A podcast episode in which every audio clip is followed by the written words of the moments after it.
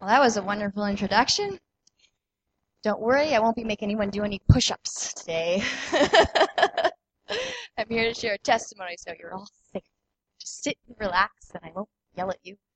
at least not to start with. So. Good. So, well, I just first of all want to say I am so excited to be speaking here in Killarney. Anytime I get a chance to go to Killarney, I love coming to Killarney. I grew up in Killarney. My parents still live in Killarney. My grandma lives in Killarney. And uh, I've been so fortunate I've been able to come. I graduated high school here, and I've been able to uh, come back every summer, and I farm with my family in the summer. So, uh, one year ago, one year ago and one week exactly, I was married in Killarney. Uh, so we celebrated our first year anniversary just a year ago, last weekend. And uh, now Scott and I are expecting our first child. So we're due in March, and we're very excited about that. And uh, I learned something this summer because my, my husband right now, he's away training with the RCMP. So he's in Regina right now. And he's, uh, um, so he went, went there this summer. So that's why I was able to come back to Clark this summer and, and work on the farm. And there's something I learned this summer working on the farm. I should have told my dad I was pregnant many summers ago. I didn't have to do any of the dirty work. The uh, I didn't have to go inside a dirty granary. You know, I didn't have to carry some heavy stuff. I mean, I still did sometimes, anyways. But he'd argue with me, saying, "Let me carry that." And boy, the level of fatigue I felt this summer. I was, I mean, I'm a personal trainer. I, I thought I knew the body pretty well. Like if you're moving and you're active, you think, you know, you'd be awake. But we'd be working in the farmyard, and come four o'clock, I was so tired. Like like unbelievably tired. I made a beeline to the shed, fell asleep on the cot there. I, I, I made sure there was a cot and a pillow out there for me. Okay, mom made sure there was a cot and a pillow out there for me. Okay, I cried and then I fell asleep on the cot. So just learning lots, and we're just really excited that that, that uh, we're gonna have a little one join us in March. And um, yeah, I really enjoyed uh, growing up in Killarney. I felt really felt really safe here. I felt you know trust until high school, about and near end of high school. And my trust in people, my trust in God stripped away from me. And that's what I'm going to talk about today is how my trust in God was stripped from me, but then how I've become to trust God today. So that's what I'm going to talk about my testimony today. Now, this story I'm going to share with you is a story I've never shared publicly before. Uh, so it won't be like the smoothest, best time I've told this story, but you're going to get the most emotion, the most transparency, vulnerability. You're just to, here I am. Okay, does that sound okay? okay? So growing up in Killarney, I was a very active kid. I played lots of sports. I played baseball and volleyball, basketball, cross country running, track and field. Uh, track and field. By my grade 11 year, I was the second fastest girl in the province in the 1500 meter race. I was the third fastest 3,000 meter uh, 3,000 meter runner girl in this province, and I was part of 4x400 team, and we were the third fastest team in this province. fast.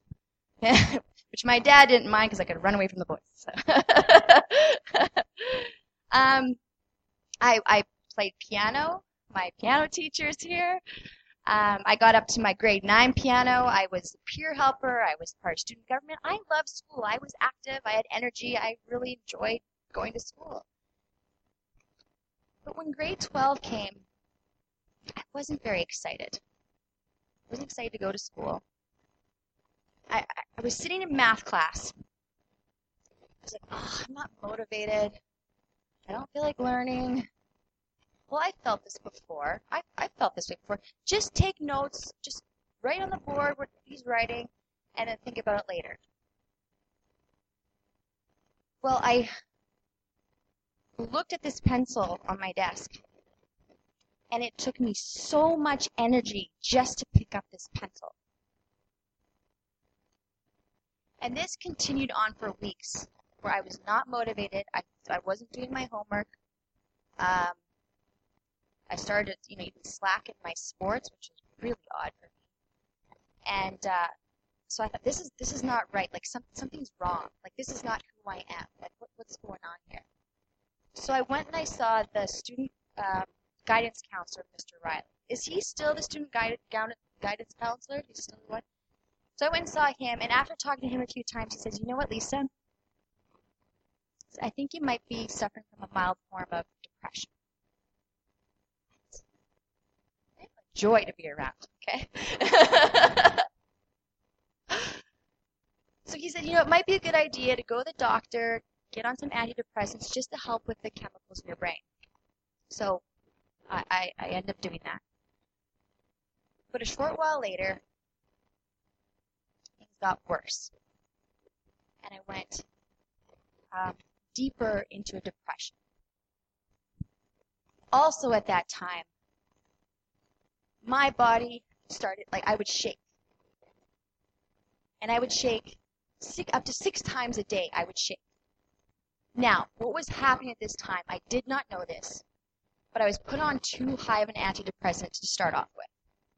That was what was causing my body to shake. I did not know that. Later, I was told that it was uh, mini seizures. I did not know that, that at this time. What I knew at this time was the girl who was happy, excited, you know, practically skipped home from school, was this gone and it was taken over by someone I didn't recognize, something I didn't recognize. I thought at that time that the shakes was the devil inside of me. And if you've ever suffered from depression, if you ever know someone who suffered from a depression, you've heard of depression, it is it is the worst thing that I've ever experienced. You don't feel. You can't cry. It's numb. You're at, I was at school. I didn't want to be at school. I'd be at home. I didn't want to be at home. Just numb. My energy was stripped from me. There'd be times I'd be sitting at the kitchen table and slide off my chair. I felt that I was no longer contributing to society and that I was a burden. And one day, I crawled up the stairs because my energy was not there. I crawled up the stairs to my bedroom, closed the door, and I wrote two notes. One was to my family. One was to my friends. I was saying goodbye. Closed my bedroom door. I walked down the stairs. I walked past the kitchen. I said, Mom, I'm going for a walk. I walked out the door. I was on my way to kill myself. I hated myself so much for the pain I felt like I was causing everyone.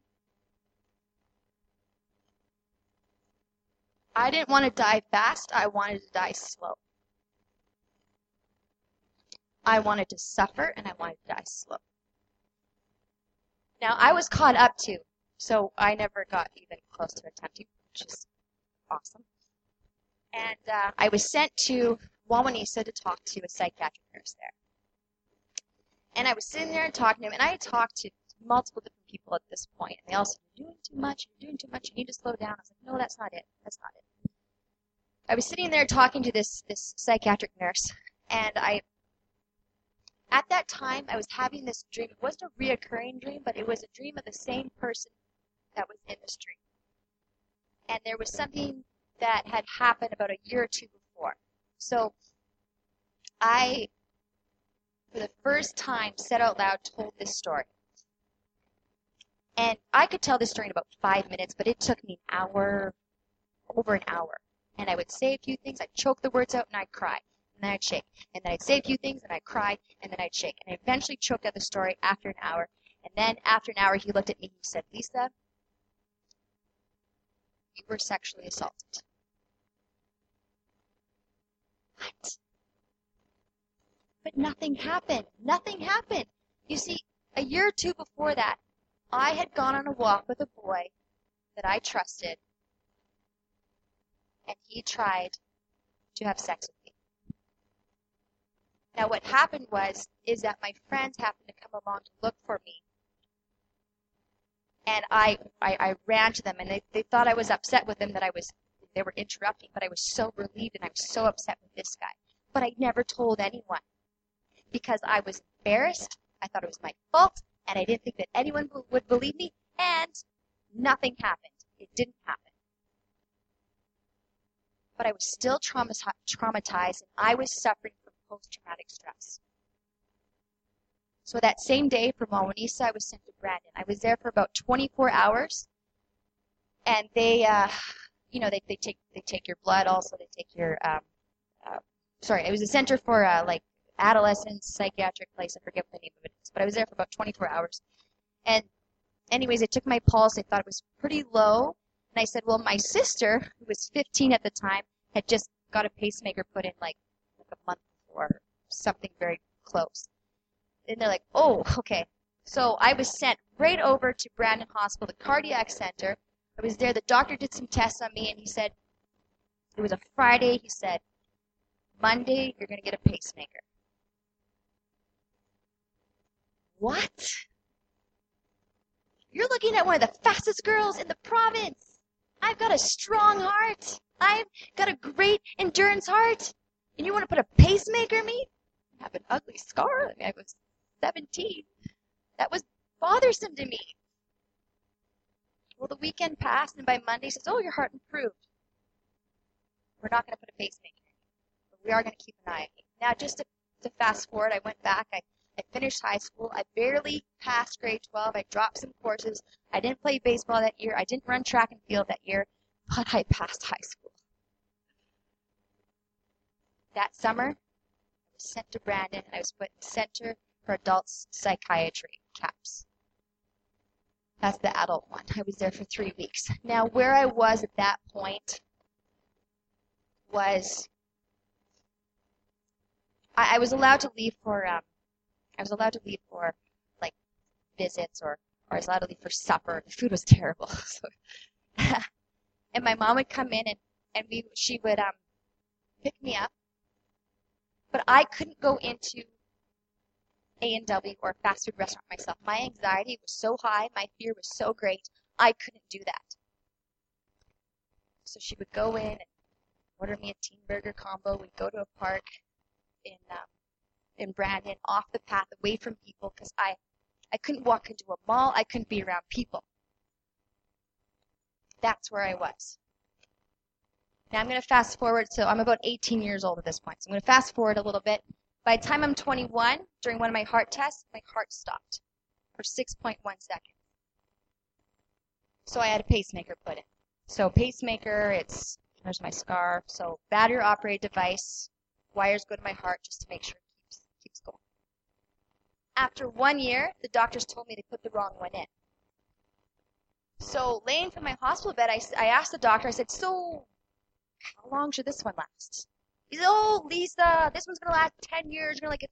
You're gonna like it so much more. It should last you about ten years. You're gonna like it so much more." It lasted four.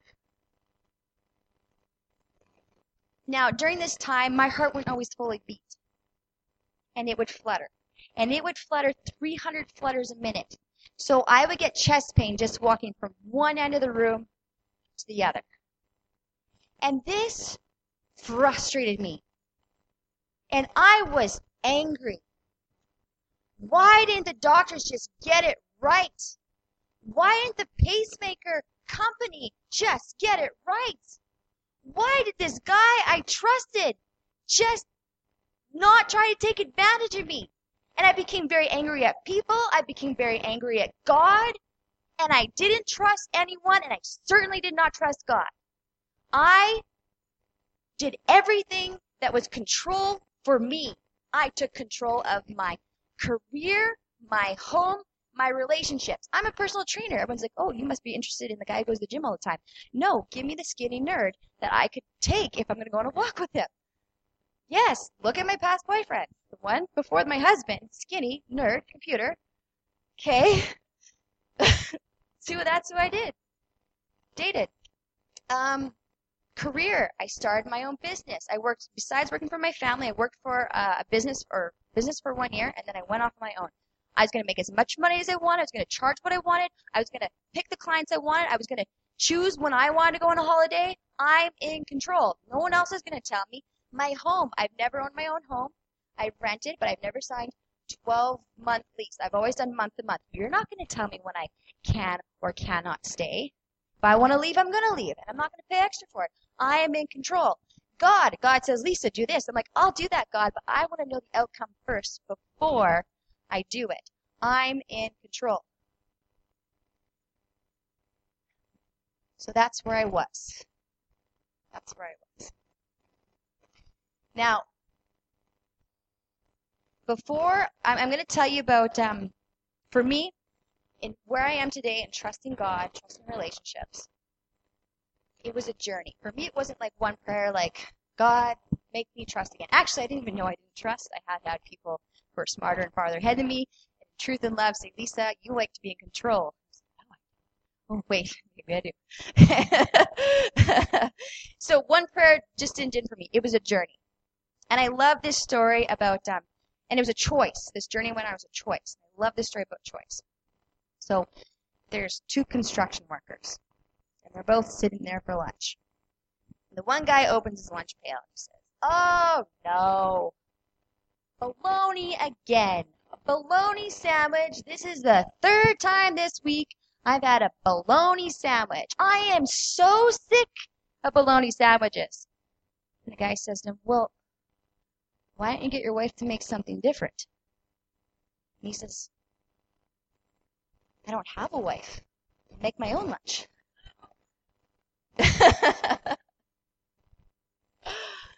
Get blamed even if you're not a wife, you know, if you don't even exist. So it's a choice. And this journey I went on was a choice. And on this journey, I found that there was three things that were really important and that helped me to trust God more. There's three things. Now, going to church, worshiping God, reading the Bible, do all those things. Like th- those are all important. I'm just gonna say that's a given. We'll just say given, okay? Plus these three things. So number one is I needed to allow God to heal me. Every morning that you wake up, there is someone ready to destroy, kill, and bring you down. And that is Satan. But then there's God. And God, who gave us the choice to choose Him, who is like all power and healer, that He loves you so much.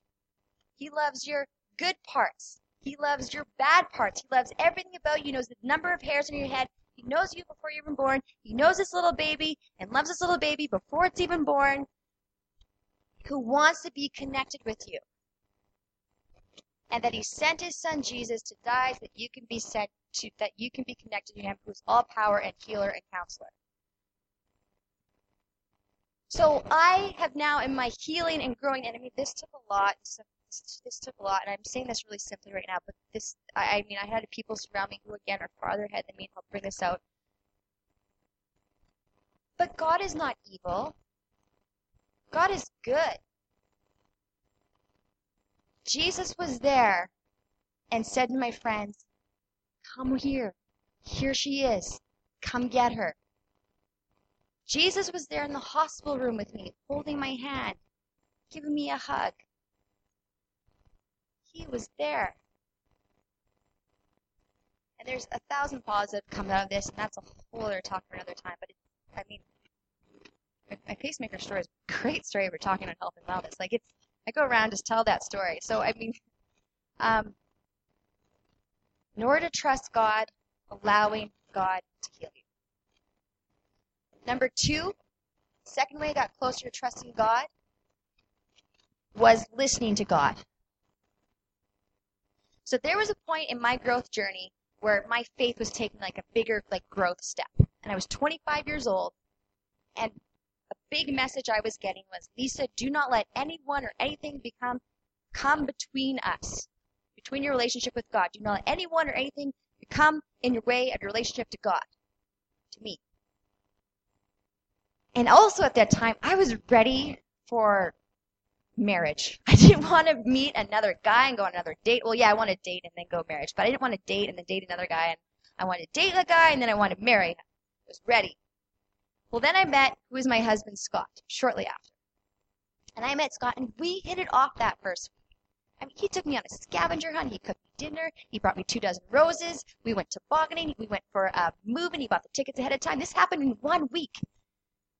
Whoever says money can't buy love, like, I don't know. it's tempting, especially when you're wanted. And we hit it off so well and connected so well, and you treated me so well. And I said to him after one week, I said, So, Scott, what do you believe? And he wasn't a Christian. And he said, I'm open to it, and I, wa- I want to go to church.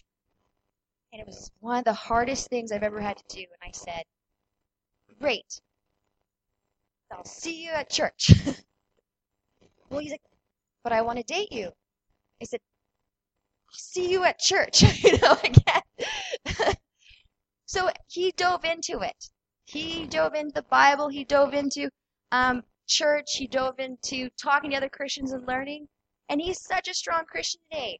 In the Bible, where it says, um, uh, husbands, love your wives like God loves the church.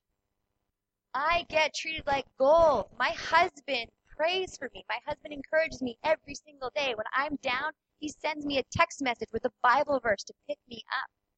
He's encouraging me to pray when I get off. It listening to God. Okay, yeah, God, I'll listen to you. I trust you. Didn't make sense to me. My heart was like, date him. God's like, don't let anything come to my relationship. I listen. Yeah, I'm gonna trust you. So we got healing. We've got listening. Number three. Number three is take risks. It's hard to trust God when you're not taking a risk. Like everything's just like I know the outcome of this. Easy. Two years ago, I had it was two years ago. It was in August. I remember when it was. It was two, just over two years ago. I had a I had a thought come in my head. It wasn't my own thought. That said, Lisa, speak and write a book. I was like, okay, well I'll just keep my eyes open. A few weeks later, John Maxwell came and spoke in Winnipeg. John Maxwell's like a leadership guru. He's written 74 books.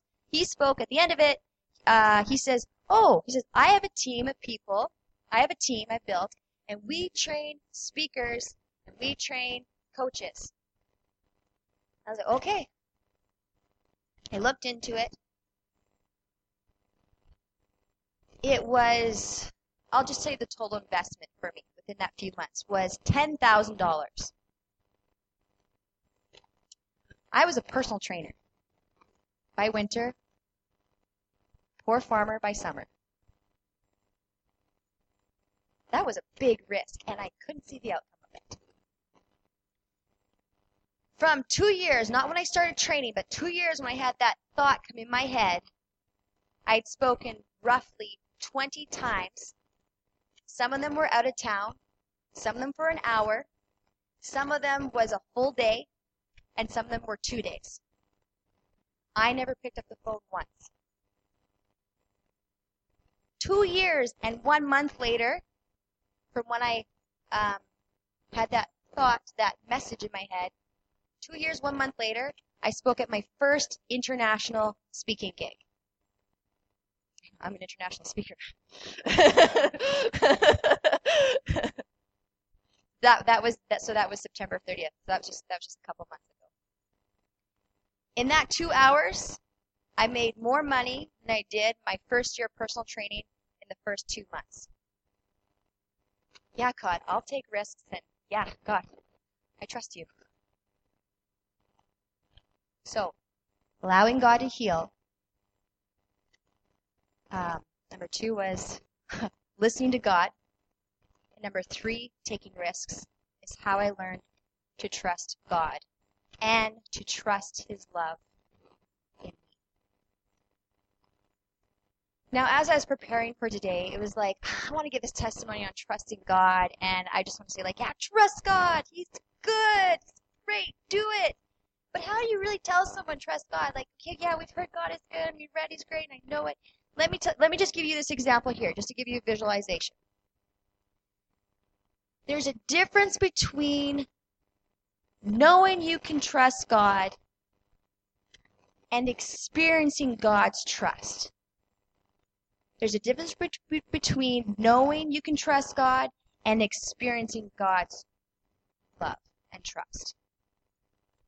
So let me explain it this way. I'm a personal trainer. So I, I see people who are overweight, they're unhealthy, they want to get more energy. And, and that's what I do, do. I go places and I speak on health and wellness. So I, I rarely have to go to some place and say, hey, exercise is good for you. No one's like, oh my gosh, right? Hey, eating nutritious is good for you. Like, really? It's amazing. No, everyone, like, they know. They know that's good for them. They heard it's good. But there's they're overweight. I want to get energy, but it, okay, I don't want to be like that healthy person because they run marathons and they're crazy, and this person won't even eat cake ever. That's crazy. I don't want to be like that healthy person. Yeah, okay. it's clicking. and then there's this feeling of hopelessness. Well, it works for you, but it doesn't work for me. And oh, that is that gift is for you, but it's not for me. And I've tried these few things, they don't work out.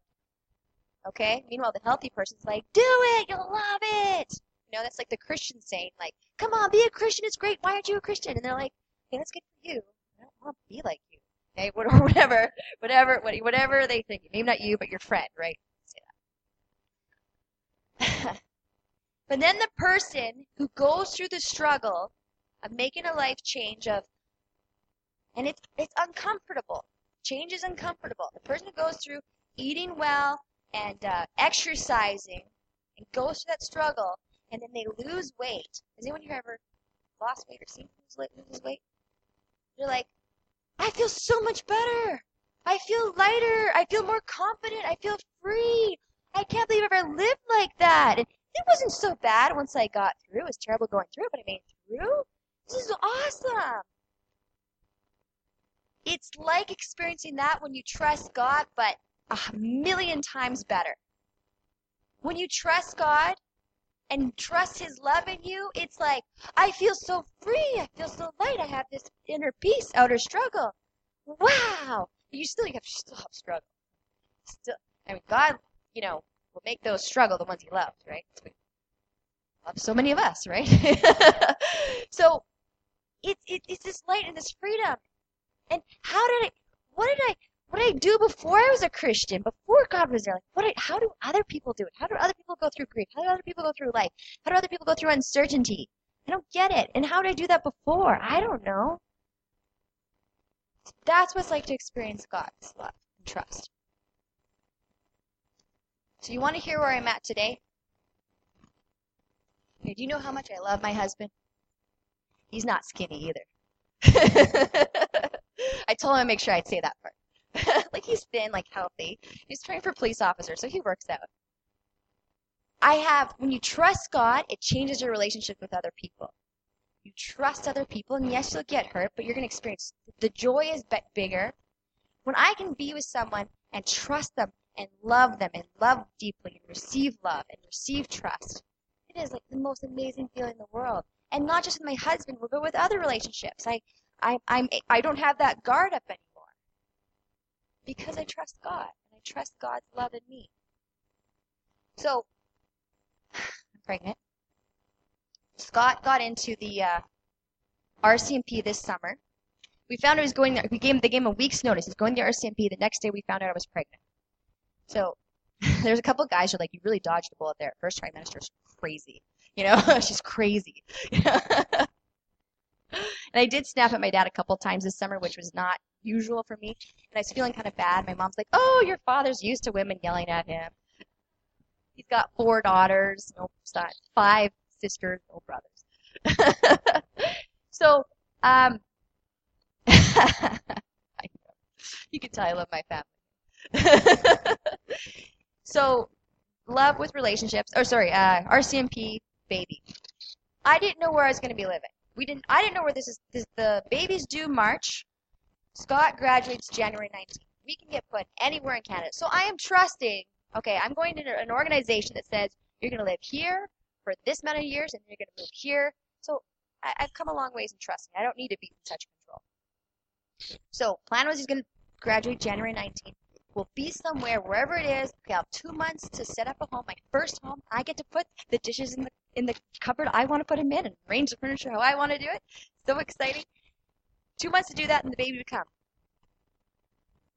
Eight days ago, this is very fresh. This is very fresh. Eight days ago, Scott calls me up and he says, Lisa, I know we're going to get posted first. I said, Oh, okay. I thought you weren't supposed to find out for a while. He says, Well, because of the incident in Ottawa, so the, the shooting in Ottawa, everyone's watched the news. He says, once cadets, so cadets are the ones trained for RCMP, from now on, once they graduate, they're getting sent to Ottawa for two months. So January 19th he graduates. January 20th they put him on a plane to Ottawa. He's there for two months until March 20th. The baby's due March 20th. Trust God so much.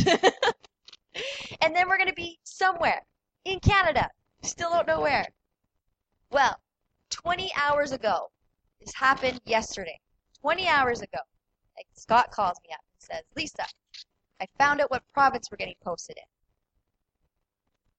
So there was 16 opens in BC, 14 in Alberta, three in Saskatchewan, one in Manitoba, and a few out east. He says, Lisa, we got posted to Manitoba. Where does that mean? North or south? so all I know, I still don't know where this baby's gonna be born. I'm thinking Ottawa, but we have some decisions to make. Um, I don't know what hospital. I, I, I don't know. I don't know who my doctor's gonna be in January and switching or how that's gonna work. All I know is that come March 20th, there's going to be a baby and a lot of boxes. That's what I know. So, but inside, I feel peace. I still feel fear. I still feel overwhelmed. But my faith is a lot stronger than my fear. And I have inner peace, even though there's outer struggle. With God, outer struggle, and inner peace. I think this is the best audience I've ever spoken to. Thank you so much. You really valued me, uh, added value to me just by listening and letting me share my story. It's the first time I've ever done that, and I just felt um, I felt love and respect from you, and I just, I, I, I, I could just feel that. Was was I, was I right? This is a great church. If you're not going to this church, switch. Discovered it last summer. uh, so thank you so much.